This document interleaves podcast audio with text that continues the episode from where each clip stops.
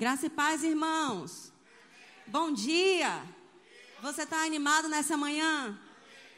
Aleluia. Poderoso é esse nome. Que louvor poderoso, né? Obrigada, gente. Vocês são maravilhosos. Muito ungidos. Vocês estão prontos nessa manhã? A palavra vai ser bem rápida. Depois que eu compartilhar com vocês metade do que está escrito em cada um desses livros aqui, estaremos dispensados. Amém? Oh, glória. Aleluia. Vocês estão dispostos mesmo, rapaz. Não ouvi nenhuma misericórdia, então o manto vai ser forte. Aleluia. Deus é bom. Glória a Deus. Estamos falando sobre fé nesse mês. Amém? E esse é o ano da colheita abundante. 2022 é o ano da colheita abundante. Essa foi a palavra profética que o Senhor inspirou o nosso pastor. E nós vamos nos agarrar a ela e vamos ver o cumprimento dessa palavra cada dia desse ano, cada mês desse ano. Amém, irmãos? E nada melhor do que começar o ano falando sobre fé. Amém. E antes de começar, eu quero instruir a você que, caso ainda não tenha feito o Centro de Treinamento Bíblico Rema, esse é o seu ano. Sabe, irmãos, eu fiz o Rema nos anos de 2016 e 2017. E essa escola foi um instrumento de Deus para mudar a minha vida. Você vai ver todos os ministros que passam por esse púlpito, que tem palavras de Deus para você, que tem uma vida que te inspira, fizeram essa escola. E todos eles são unânimes em dizer: o rema é algo que muda a nossa vida. Então, querido, com você não vai ser diferente. Não é na sua vez que vai mudar a história. Amém? É uma, é uma ferramenta de Deus que tem funcionado por muitos anos, em muitos países, em muitos lugares, e que já está mais do que validada. Essa é a hora de você dar um passo de fé e fazer a sua matrícula. Amém? Aleluia. Dito isso, queria que você abrisse sua Bíblia comigo no livro de Hebreus, capítulo 6, versos 11 e 12.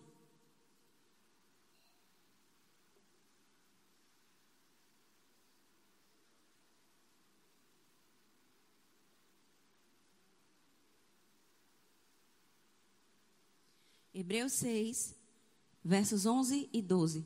Como eu disse, nós vamos falar sobre fé. E o tema da nossa ministração é retendo firme a nossa confissão.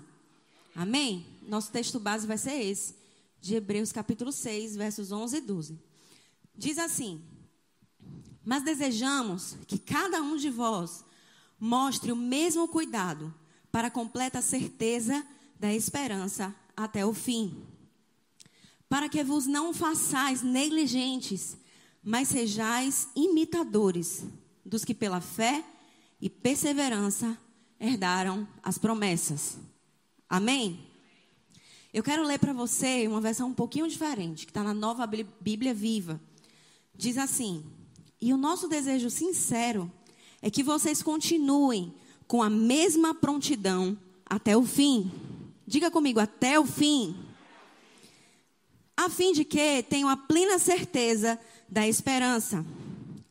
Então, sabendo o que está guardado para vocês lá adiante, não se tornem espiritualmente insensíveis e indiferentes, mas sigam o exemplo daqueles que receberam tudo quanto Deus lhes prometeu por causa do vigor da sua fé e da sua paciência. Amém, queridos. Algumas versões falam perseverança, outras versões falam paciência.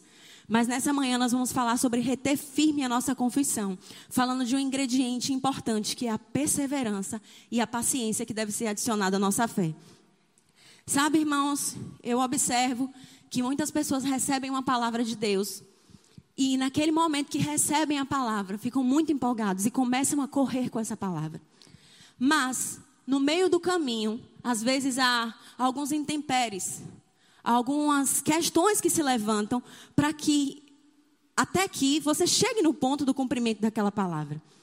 E é nesse momento que muitos irmãos abandonam a perseverança.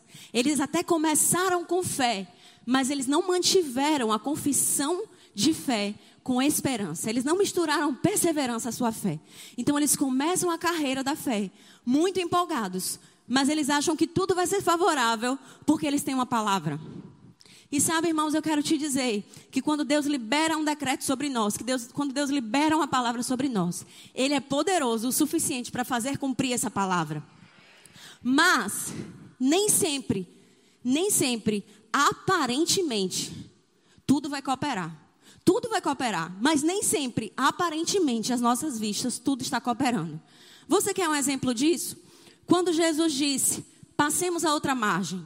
Ele entrou no barco com os discípulos e disse: Passemos a outra margem. Existia um propósito para que Jesus chegasse à outra margem. Quando Jesus chegou à outra margem, ele encontrou o endemoniado gadareno. E daquele homem ele expulsou os demônios e aquele homem evangelizou Decápolis, um conjunto de dez cidades. Existia um propósito para que ele chegasse ali. E ele liberou uma palavra que chegaria. E era a vontade de Deus que ele chegasse, porque Jesus fazia 100% da vontade de Deus. Ele estava plenamente alinhado com a vontade de Deus. Mas, no meio do caminho, se levantou uma tempestade. Sabe, muitos crentes da fé têm uma palavra e eles até entram no barco e dizem: agora sim, passemos para outra margem. Mas quando se levanta a tempestade, então diz: Meu Deus, será que realmente foi Deus que falou comigo? Porque Deus falou que eu chegaria do outro lado. Mas agora, essa tempestade, eu já não tenho tanta certeza. Realmente era para eu ter ido? Será que eu devo perseverar em fé? Ou será que eu devo voltar porque a tempestade está grande demais? Será que eu ouvi Deus mesmo? Aleluia. Não somos guiados por circunstâncias, irmãos. Somos guiados por fé. E nos mantemos firmes diante de toda palavra que sai da boca de Deus para nós. Amém. No entanto, eu quero considerar com você algo que eu li nesse livro. A língua, uma força criativa, de Charles Capps. Ele diz algo que eu achei muito interessante, eu quero compartilhar com você. Ele diz o seguinte: Muitas vezes nós saímos da fé e expulsamos as palavras de Deus e começamos a crer no que o diabo disse. Você libera a habilidade de Satanás quando começa a dizer o que o diabo disse.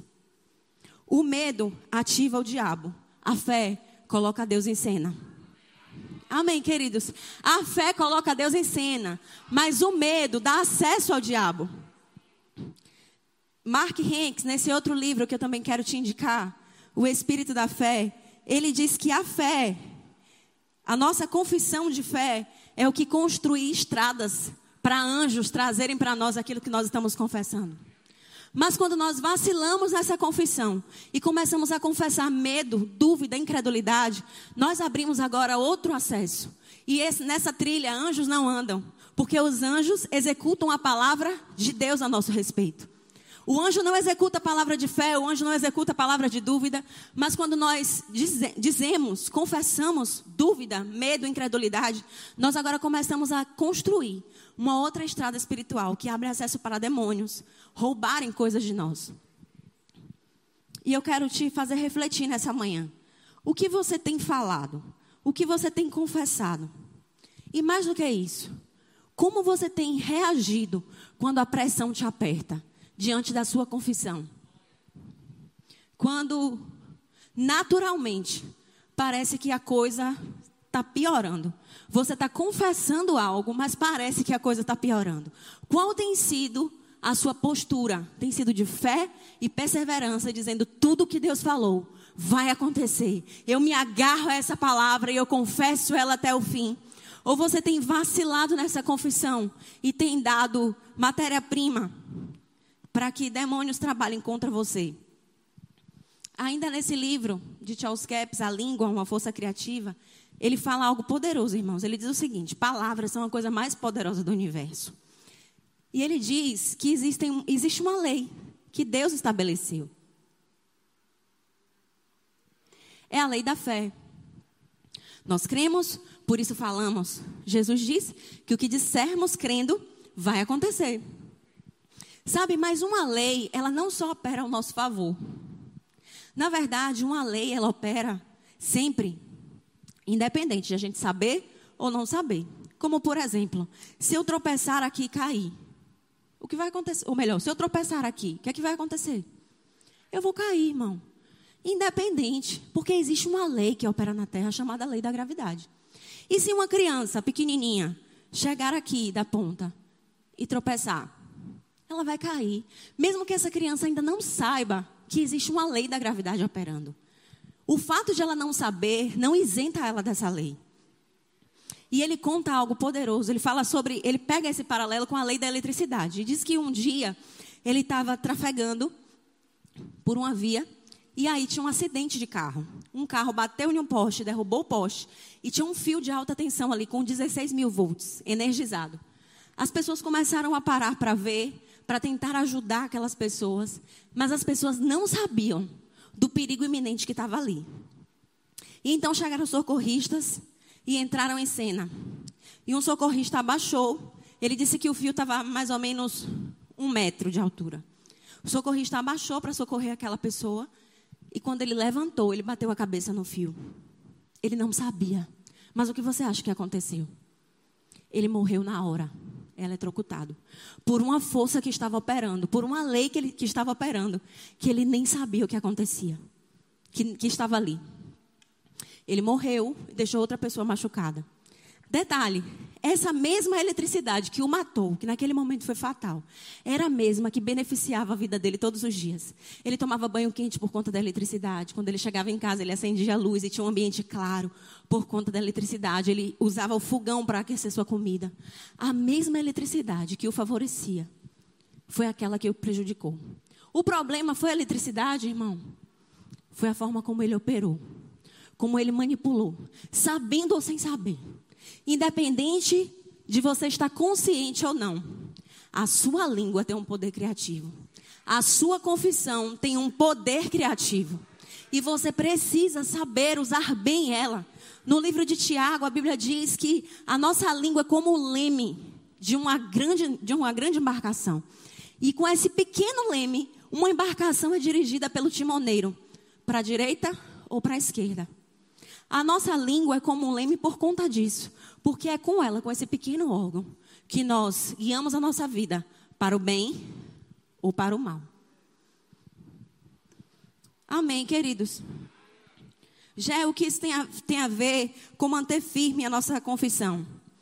Tem a ver que, biblicamente, eu encontrei alguns exemplos que nós não devemos seguir. De pessoas que receberam palavras poderosas de Deus, promessas grandiosas de Deus, mas que no meio do caminho, quando encontraram a pressão, não agiram com base na fé e na perseverança. Abra comigo sua Bíblia em Êxodo 14.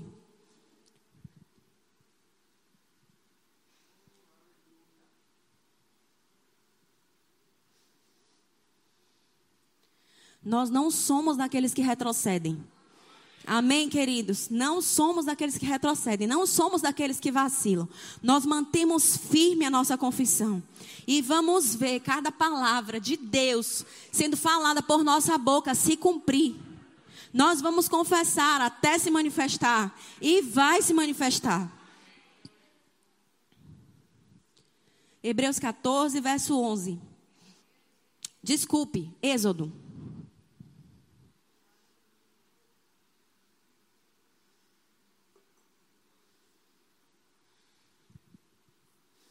Vocês acharam? Amém. Diz assim: Puseram-se até a dizer, até a dizer, Moisés, não havia bastante sepulcros no Egito? Que necessidade havia de nos trazer aqui para acabarmos por morrer nesse deserto? Para que nos tiraste de lá? Nós sempre te dissemos que nos deixássemos em paz e que era muito melhor sermos escravos no Egito do que viver vir, desculpa, a morrer nesse deserto. Irmãos, esse povo que está falando isso aqui é aquele povo de Israel que Deus resgatou com mão forte da escravidão no Egito, que estava de um, debaixo de um jugo miserável, pastor, de, de, de Faraó. Então Deus vem, promete, levanta Moisés, o libertador. E você já conhece a história como Deus se mostrou com milagres extraordinários, com sinais miraculosos. Mandou as dez pragas do Egito. Irmão, não tinha, até eu acho que o mais incrédulo não tinha como não crer que Deus estava com eles. Faraó liberou o povo. Sabe o que é você liberar uma mão, uma mão de obra escrava de tantos homens assim, que já tinha tantos anos? Só Deus podia ter feito isso. E o povo egípcio ainda deu ouro para eles. E eles foram em direção à terra prometida. Eles tinham uma palavra que Deus lhes daria, a terra que manda leite e mel. O final deles era esse. Mas quando eles pararam, eles estavam sendo acompanhados por uma coluna de fogo e uma nuvem. O sobrenatural estava andando com eles lado a lado, todos os dias e todas as noites. E eles estavam vendo a palavra se cumprir. Mas na hora que a pressão apertou, que chegou o rumor, os carros e os cavaleiros de Faraó estão chegando. E agora, meu amigo, o bicho vai pegar. Eles simplesmente largaram a palavra de Deus. Largaram, esqueceram-se completamente de tudo que Deus tinha feito e dito. E eles olharam para um lado, viram deserto, para o outro viram montanha, para frente o mar. E eles esqueceram da palavra que saiu da boca de Deus, dizendo: Vocês vão para uma terra que manda leite e mel. E então eles começaram a murmurar contra Moisés, de chegar nesse nível e dizer: Rapaz, a gente preferia ter morrido lá, porque a gente vai morrer aqui. Quem disse que eles iam morrer? Quem disse que eles iam morrer ali? Deus não disse que eles iam morrer ali. Deus disse que eles iriam para a terra que manda leite e mel. A voz da dúvida, a voz da incredulidade, o próprio Satanás, os rumores de Satanás naquele momento foram mais fortes para eles. E eles abandonaram a fé. E você sabe a história, Deus cumpriu a sua palavra, abriu o mar vermelho, eles passaram no deserto, e quando chega lá na frente, já quando eles vão espiar a terra prometida, Moisés chama, eu quero chamar a sua atenção, Moisés chama 12 espias sendo que eles eram príncipes das tribos. Não era qualquer pessoa no meio do povo, não. Eram príncipes das tribos, um de cada um. E diz: vão lá, olhem a terra, tragam um relatório de tudo que tem. E dez deles voltam totalmente contaminados. Depois de já ter passado por isso tudo, depois de ter abandonado a fé e visto Deus fa fazer em fidelidade, abrir o mar vermelho, eles ainda chegam lá, espiam a terra e trazem um relatório novamente, onde a voz do medo, da dúvida e da incredulidade falou mais alto aos ouvidos deles do que a voz de Deus. E eles dizem: Moisés, a terra que nós fomos espiar, devora seus habitantes. E aos nossos olhos e aos deles, nós éramos como gafanhotos. Mas aos olhos de Deus, eles nunca foram como gafanhotos. Deus nunca ouviram como gafanhotos. Deus os via como valentes e via neles plenamente tudo que Deus precisava para colocar uma capacidade sobrenatural e conquistar aquela terra, e expulsar, desapossar o inimigo e então adentrarem a terra prometida. Mas eles não se viram assim. E eles não viram a promessa se cumprir. Deus fez passar deles para a próxima geração. Porque a incredulidade atrasa a nossa vida, irmão. A incredulidade retarda a promessa na nossa vida. A incredulidade faz com que não nos apossemos daquilo que Deus já nos deu por direito. Mas que talvez a gente nunca possa ver a manifestação por causa daquilo que tem saído da nossa boca. Porque às vezes nós oramos, cremos e confessamos aqui dentro, no domingo. Mas quando chega na segunda, da nossa boca, tem a nossa boca tem construído acesso para demônios vir e roubar tudo que nós edificamos e construímos em oração e confissão. Eu quero lembrar para você também sobre Pedro. Mateus 14, 29, nem precisa você abrir, você conhece essa história. Pedro estava ali com, no barco com alguns discípulos. E quando Jesus veio, ele se assustou e disse: É um fantasma? Jesus, ele reconheceu a voz de Jesus e disse: Mas se é o Senhor, manda eu ir ter com o Senhor. E ele deu um passo de fé. Pedro se encheu de fé quando Jesus disse: Vem. Pedro se encheu de fé, saiu do barco, colocou o pé sobre as águas e começou a andar sobre as águas. Um milagre sobrenatural. Ele estava vivendo o sobrenatural, andando sob a palavra de Jesus. Jesus disse: Vem, e ele começou a andar sob a palavra. Mas, Mateus 14, 29 diz assim: Vem, e Pedro, deixando o barco, andou sobre as águas e foi na direção de Jesus. Verso 30 diz: Todavia, reparando na força do vento, teve medo e, começando a afundar, gritou: Senhor, salva-me. Ele estava andando em fé, andando na palavra, até que reparou a força do vento. A força do vento fez com que ele tirasse os olhos da palavra que Jesus tinha liberado, dizendo: Vem. E quando ele atentou sobre o vento, então ele começou a afundar.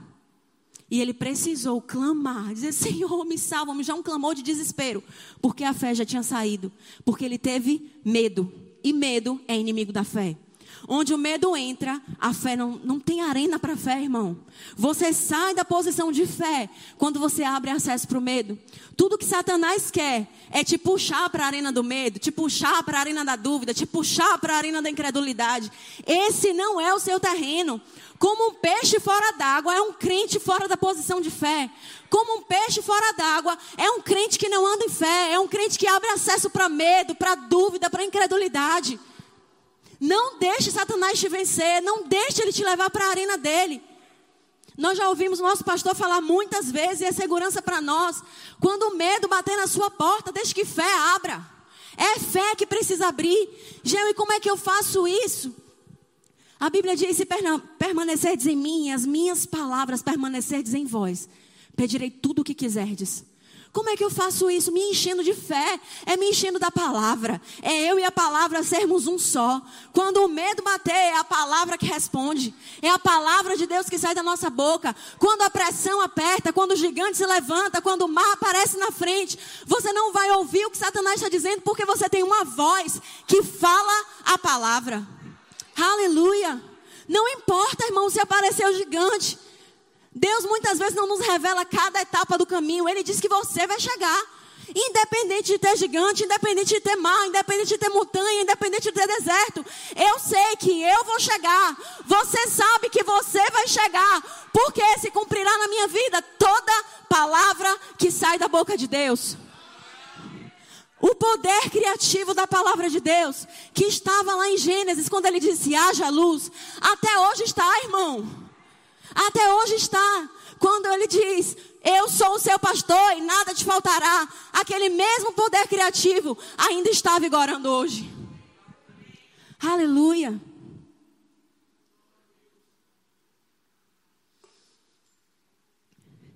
Nós vemos um homem, já na nova aliança, o apóstolo Paulo. Nós podemos ler o relato dele em Atos 27, verso 28, capítulo 27, capítulo 28. Não vamos ler. Paulo iria para Roma. Ele tinha uma palavra de Deus que iria se apresentar diante de César. E ele estava preso, ele não tinha escolha. Ele sabia que não era para aquela viagem acontecer. E ele tentou alertar, mas a viagem aconteceu. E ele foi colocado em um navio.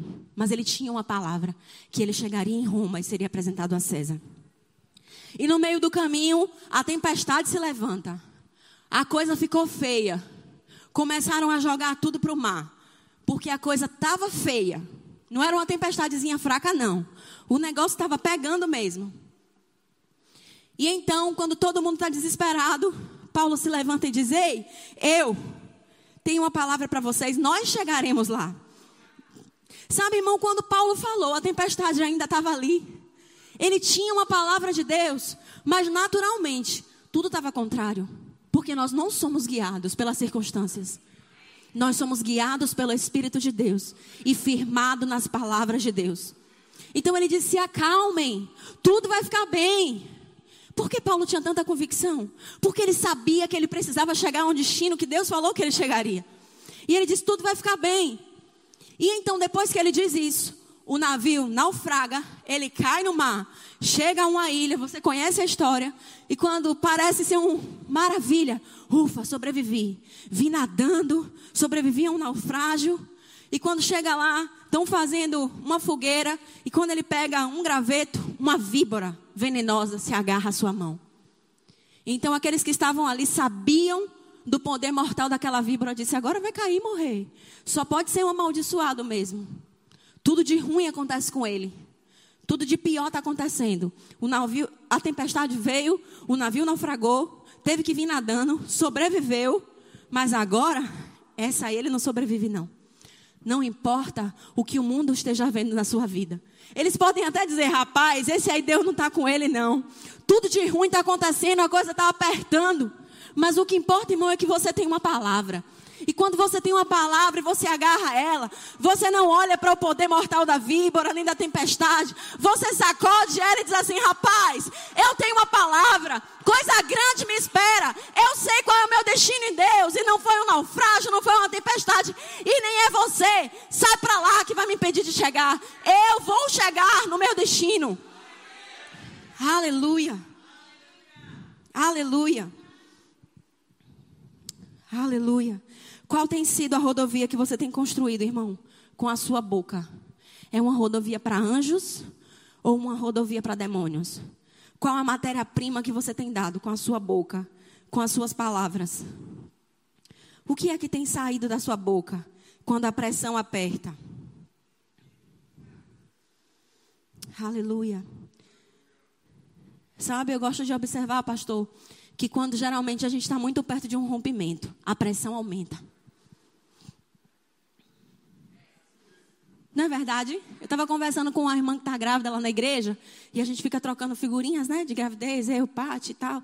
E lá em Cajazeiras tem uma que ela já vai, já está nas últimas semanas. E eu estava conversando com ela, e sabe, ela sente coisas que eu não sinto.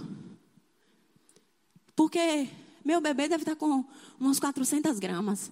O dela já está com 2 quilos e um pouquinho mais. Já está apertado para ele ali. E ela disse: Gel é tão pesado. Tem hora que dói.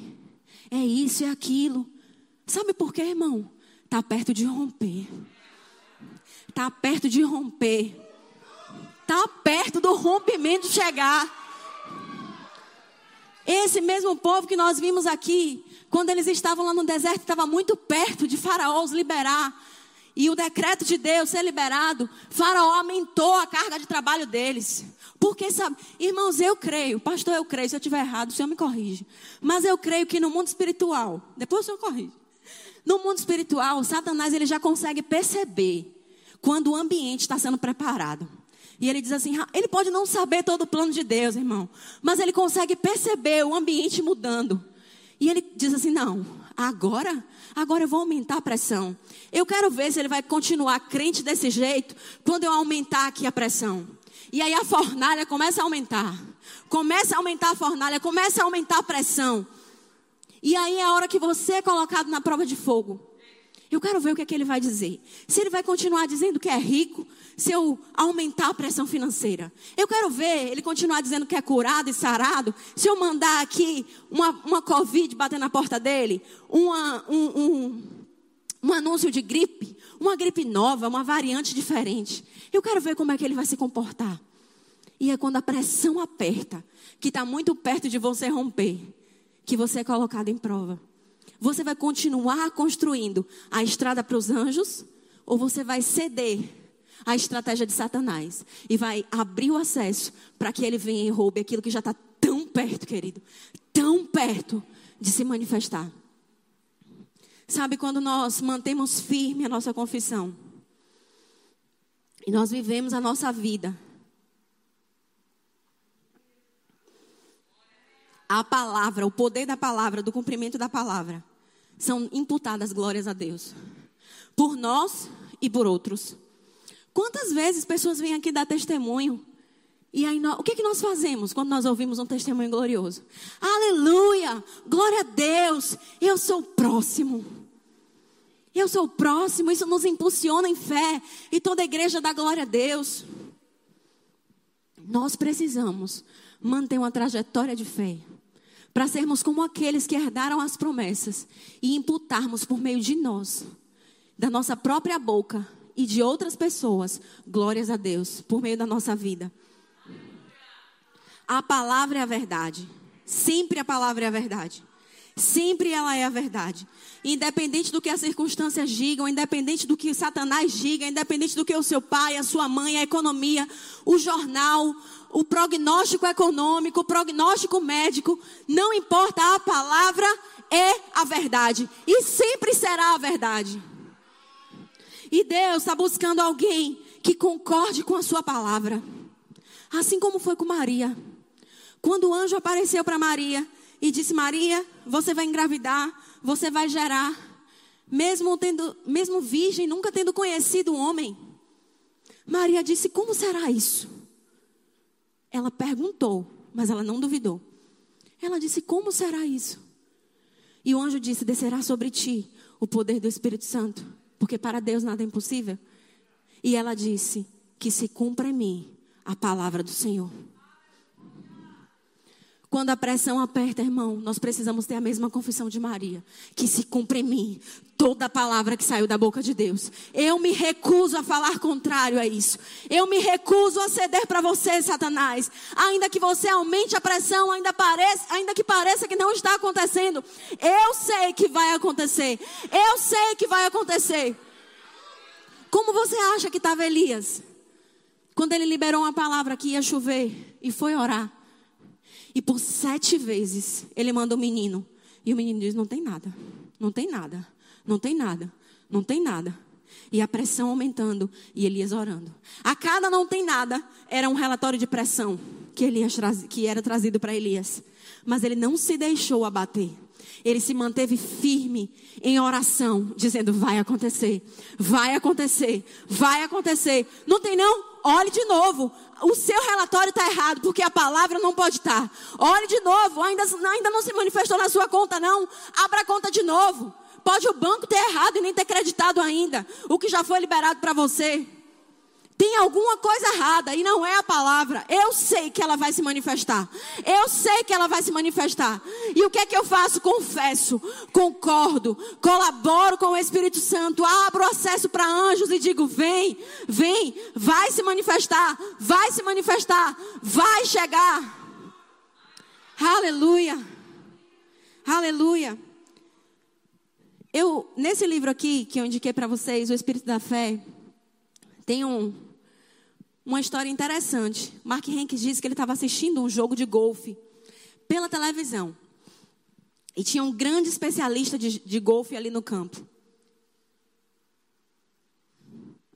E então, tinha uma última atacada. Era aquela jogada que quem está em casa chega a parar de respirar para ver com toda atenção. E ele disse que aquele grande jogador começou a andar pelo campo e observar todo o cenário. E de repente, ele deu uma atacada. Mark Hanks disse que quando ele deu a atacada, ele botou a mão na cabeça. Mark Hanks botou a mão na cabeça e disse: Eita, ele calculou errado. Mas ficou ali, observando a trajetória da bola. Irmãos, parecia que estava tudo errado. Mas a bola caiu exatamente onde era para cair. Sabe, às vezes, da posição que nós estamos, nós não vemos todo o panorama. E nós achamos que as circunstâncias nem estão contribuindo, elas estão contra nós. Mas tudo que acontece nos favorece. Deus pode usar qualquer coisa. Deus pode usar qualquer coisa, até um vento contrário, para te favorecer, querido. Quando você está em fé, até quem não quer te favorece. Moisés, é, Faraó tinha liberado um decreto no Egito que todo filho de Hebreia, homem, iria morrer. E ele não sabia que ele estava criando como neto, como alguém da descendência dele, como a linhagem dele, aquele que iria libertar aquele povo que ele estava querendo matar. Aleluia! Até o improvável te favorece quando você permanece na arena da fé. Mesmo que não queira, comece a trabalhar em seu favor. Está achando que está sendo contra você mas Ele está te favorecendo. Talvez nem você ainda veja, mas algo está acontecendo. Algo está acontecendo. Pode parecer contrário, mas está tudo bem. Está tudo bem. Está tudo bem. Quando foi liberado o decreto, aumenta o fogo da fornalha em quatro vezes mais. Porque o rei estava furioso e queria que aqueles homens fossem queimados. Sedraque, Mesaque e Abednego. Aumenta aí, que a gente vai jogar eles, eles vão ser queimados. Aqueles que foram executar o que era contra eles, morreram queimados. Mas eles ficaram ilesos. Aquele que estava trabalhando contra eles, foram queimados, foram atingidos. Mas eles ficaram ilesos, eles ficaram guardados. nem a roupa deles queimou, nem chamuscou, nem cheiro de fumaça tinha. Porque eles se agarraram firmemente a fé. Não importa em quantas vezes a fornalha tenha sido aquecida, se você tem uma palavra e se mantém com ela, você vai sair ileso. Você vai sair ileso. Aquele que está à sua direita, à sua esquerda, pode ser atingido, irmão. Você não está aqui para julgar a fé de ninguém. Nós não desejamos que pessoas morram. Não é isso. Mas eu não posso julgar, eu não sei o que aquela pessoa está confessando. Eu não sei o que ela está falando, eu não sei o que ela está crendo. Então, ainda que dez caiam ao meu lado, mil caiam ao meu lado, dez mil à minha direita, eu sei que eu não serei atingida. Enquanto eu estiver no esconderijo do Altíssimo, a sombra do Onipotente eu descansarei. Não importa qual seja o rumor do mundo para 2022. O mundo pode dizer que o prognóstico econômico é péssimo, que vai ter variante tal, YZ, pode ter H1, H2, H3, não importa quantas gripes surjam. Eu sei da minha realidade em Deus e ela não mudou. Eu sou curada, eu sou suprida, eu sou próspera. Eu não vou emprestar a minha boca para concordar com o relatório de Satanás. A palavra que Deus liberou para minha vida sobre o ano de 2022 é que é um ano de colheita abundante.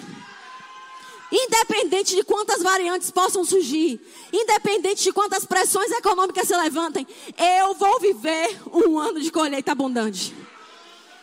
Eu tenho um relatório de Deus sobre mim. Ele é o meu pastor e nada vai me faltar. Eu sou suprida.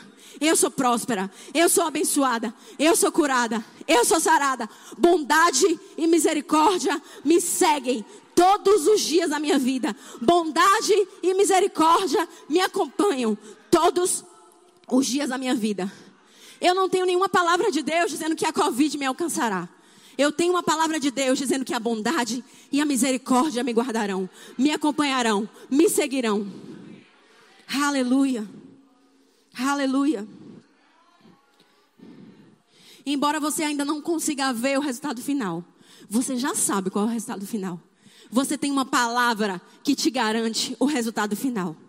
Você tem uma palavra que diz quem você é, independente do que as circunstâncias digam a seu respeito. Tem uma outra história que eu quero considerar com você também nesse livro. Já, já deu para perceber o quanto eu sou fã dele, né? Ele diz o seguinte, que ele estava em uma excursão na... Acho que muita gente conhece essa história. Na França, no Museu do Louvre. E aquela excursão estava passando e tinha um homem ali que era um campeão de xadrez. Ele entendia bem de xadrez. E tinha um quadro naquela exposição chamado Checkmate. Tinha um tabuleiro de xadrez desenhado. E tinha o desenho de um jogador chorando com a mão na cabeça. E do outro lado, Satanás rindo dele. E toda a discussão passou. E então, num dado momento, o guia voltou. E aquele homem, o jogador de xadrez, estava lá, diante daquele quadro, contemplando. E ele vira para o guia e diz assim: Olha, vocês têm um problema aqui. E o guia disse: O que foi? Ele diz: Não, eu sou especialista em xadrez. E eu quero te dizer que ou vocês mudam o quadro ou vocês mudam o nome. E o guia ficou sem entender. E aí ele diz o seguinte: O nome do quadro é Cheque Mate, como se não houvesse mais movimento. Mas ainda existe um movimento para o rei. Sabe, nos olhos de, que, de um leigo que passava por ali. Aquele jogo estava perdido. E aquele homem, aquele jogador já estava chorando a derrota. E Satanás estava rindo dele. Muitas vezes, querido, Satanás tem pintado esse quadro na nossa vida e dito para nós: checkmate. E nos olhos, da posição que estamos, muitas vezes, dentro do problema. Dentro do problema, e essa não é a posição que nós devemos estar, porque o Senhor nos colocou em um alto lugar nas regiões celestiais, à direita de Cristo à direita de Deus. De lá nós temos uma outra visão. Mas sabe, na posição daquele jogador, ele estava chorando com a cabeça baixa e Satanás rindo dele. E aquele especialista, quando olha, ele diz: ainda existe um movimento para o rei. O quadro está errado. Porque ele entendia do processo, ele viu todo o quadro, ele avaliou tudo e disse: um movimento para o rei pode mudar tudo. Talvez você ache, pelo quadro que Satanás pintou, que já está tudo perdido. Que você tomou um checkmate. Mas eu quero te dizer: ainda existe um movimento para o rei. Ainda existe um movimento para o rei. Irmão, eu vou te dizer uma revelação. Se está parecendo que você perdeu, é porque ainda não acabou. Porque é impossível. A sua história já foi escrita. E você é mais do que vencedor. Então, se está parecendo que está errado, se está parecendo que você perdeu, tenha uma convicção: ainda existe um movimento para o rei. Esse quadro está errado. Eu preciso mudar a minha ótica. Eu preciso avaliar melhor. Com certeza, essa pintura está errada e Satanás está rindo antes do final. Mas eu quero ver quando o rei se mover, quando o rei usar o movimento que lhe resta, quando essa história mudar, quando esse quadro virar, que eu começar a rir, como vai ficar a cara dele? Envergonhado, porque esse é o lugar dele. Sabe, queridos, quando Satanás começa a pressão e ele acha que ele vai começar a rir de nós, somos nós que precisamos rir. Somos nós quem precisamos rir, deixá-lo confundido. Como é isso? Ele está perdendo tudo. Ele está desfavorável e está rindo. Sim, nós estamos rindo, porque nós já sabemos o final. Nós já vimos essa pintura. E nós sabemos porque sabemos quem leva o prêmio no final. nós sabemos porque sabemos quem leva o prêmio no final. Pastor Samuel gosta de UFC. Eu já assisti algumas poucas vezes. Quando um campeão é desafiado, é assim ou não é, pastor? Que ele tem aquele cinturão. Ele entra ali todo de boa. Porque é ele quem está sustentando. É ele que é o vencedor. O título é dele. É o outro que está desafiando, que está desesperado, que está agitando a multidão. Ele entra ali na posição de quem já venceu, porque ele já é um campeão. Ele entra ostentando aquela faixa para intimidar o outro. Ei, você precisa entrar na arena da fé ostentando o título de campeão dizendo: Eu não vou decair da minha posição. Eu tenho um cinturão de campeão que foi conquistado e eu não vou perdê-lo. Eu não vou perdê-lo. Eu já sei o final dessa história. Eu não vou cair no seu joguinho. Eu não vou falar o que você quer que eu fale. Eu vou falar o que eu ouço meu pai falar. Eu vou falar as palavras do meu pai. Eu vou concordar com o meu pai. Eu vou dizer o que o meu pai diz. Eu vou falar o que meu pai fala. Aleluia. Aleluia.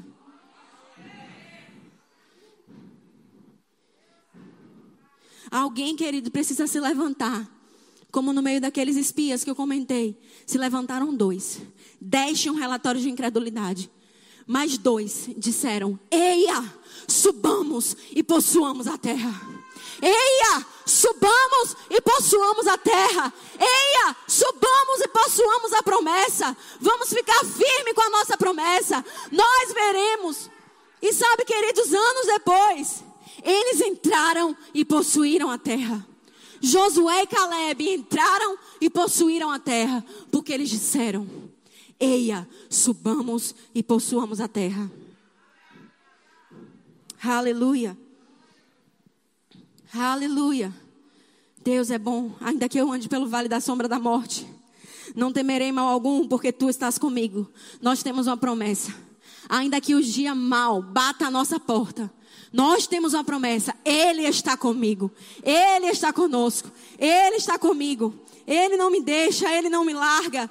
Ele não me desampara. A bondade e misericórdia me seguem todos os dias. Aleluia.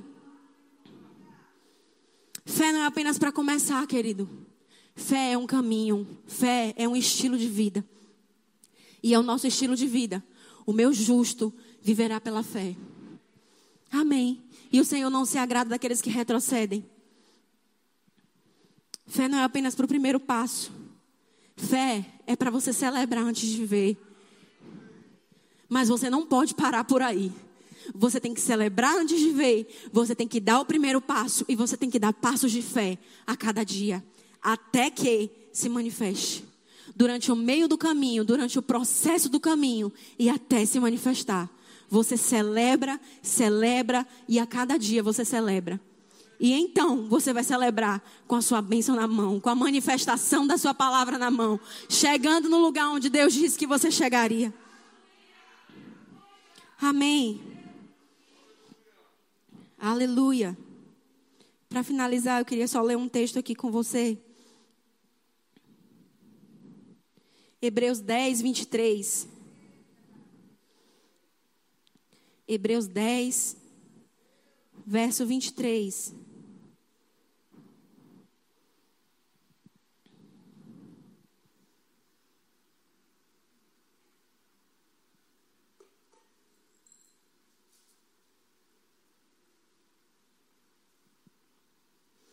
Acharam, irmãos? Retenhamos firmes a confissão da nossa esperança, porque fiel é o que prometeu. Amém. Eu quero finalizar nessa manhã te motivando a você reter firmemente, firmemente, não abrir nem para um trem. Reter firmemente a confissão da sua esperança. Porque fiel é aquele que te prometeu.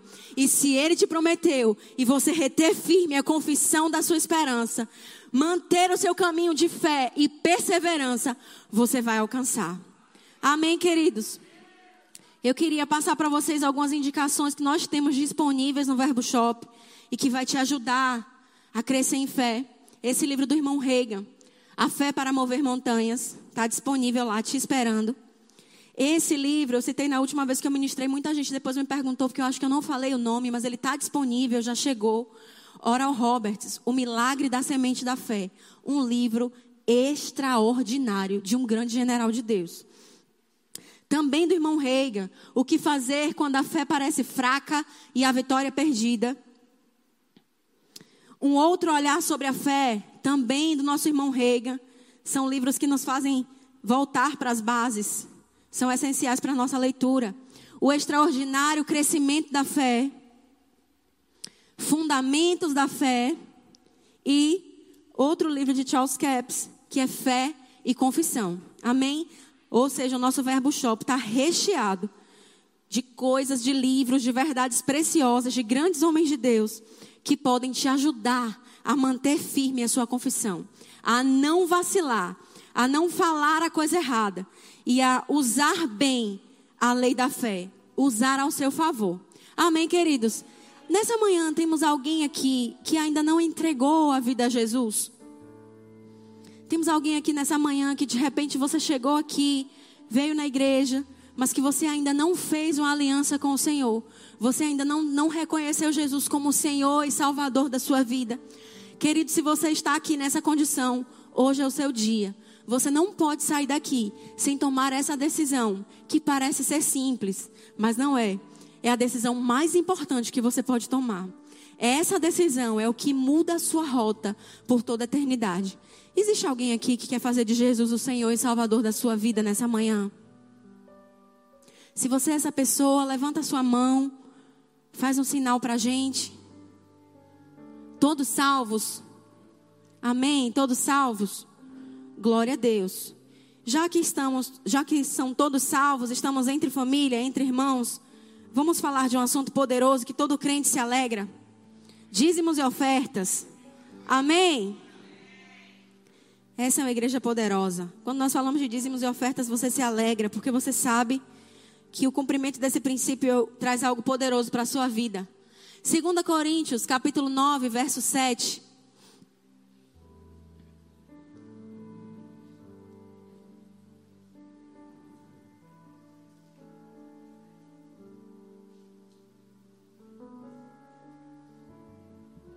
Amém, irmãos? Acharam? Cada um contribua segundo o propósito no seu coração, não com tristeza ou com necessidade, porque Deus ama ao que dá com alegria. Nós damos ao Senhor com alegria. Amém. E Deus é poderoso para fazer abundar em vós toda graça, a fim de que, tendo sempre, diga comigo, tendo sempre, em tudo, toda a suficiência, abundeis para toda boa obra. Aleluia. Qual é o desejo de Deus, irmãos? Que eu tenha sempre.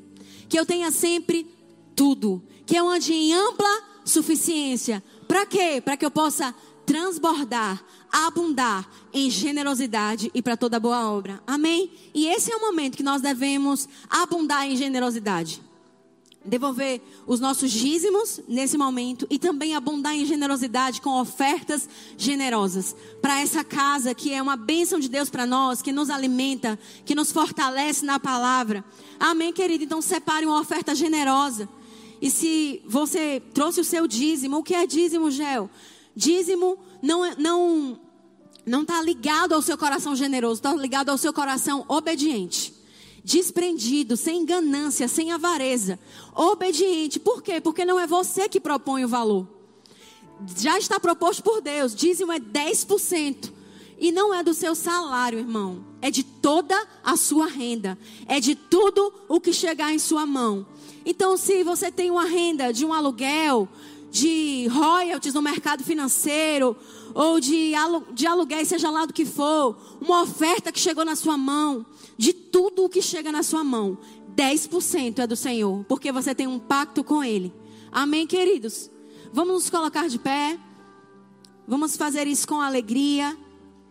Porque nós acabamos de ler que Deus ama ao que dá com alegria. Amém? Vamos orar. Pai, nós te damos graças por essa manhã, Pai. Pai, nós te damos graças por sermos coparticipantes do avanço do seu reino aqui na terra, com a nossa vida, mas também, Senhor, com o nosso dinheiro. Pai, nós entregamos ao Senhor os nossos dízimos em obediência ao Senhor, com o coração temente ao Senhor, fiel ao Senhor, e nós entregamos a nossa oferta ao Senhor em generosidade, Pai. Pai, nós cremos Cremos, Pai, na manifestação da Sua palavra, que o Senhor dá semente ao que semeia. Dá semente ao que semeia e aumenta os frutos da nossa justiça. Te damos graças, Pai, pela manifestação da Sua palavra em nossa vida. Em nome de Jesus.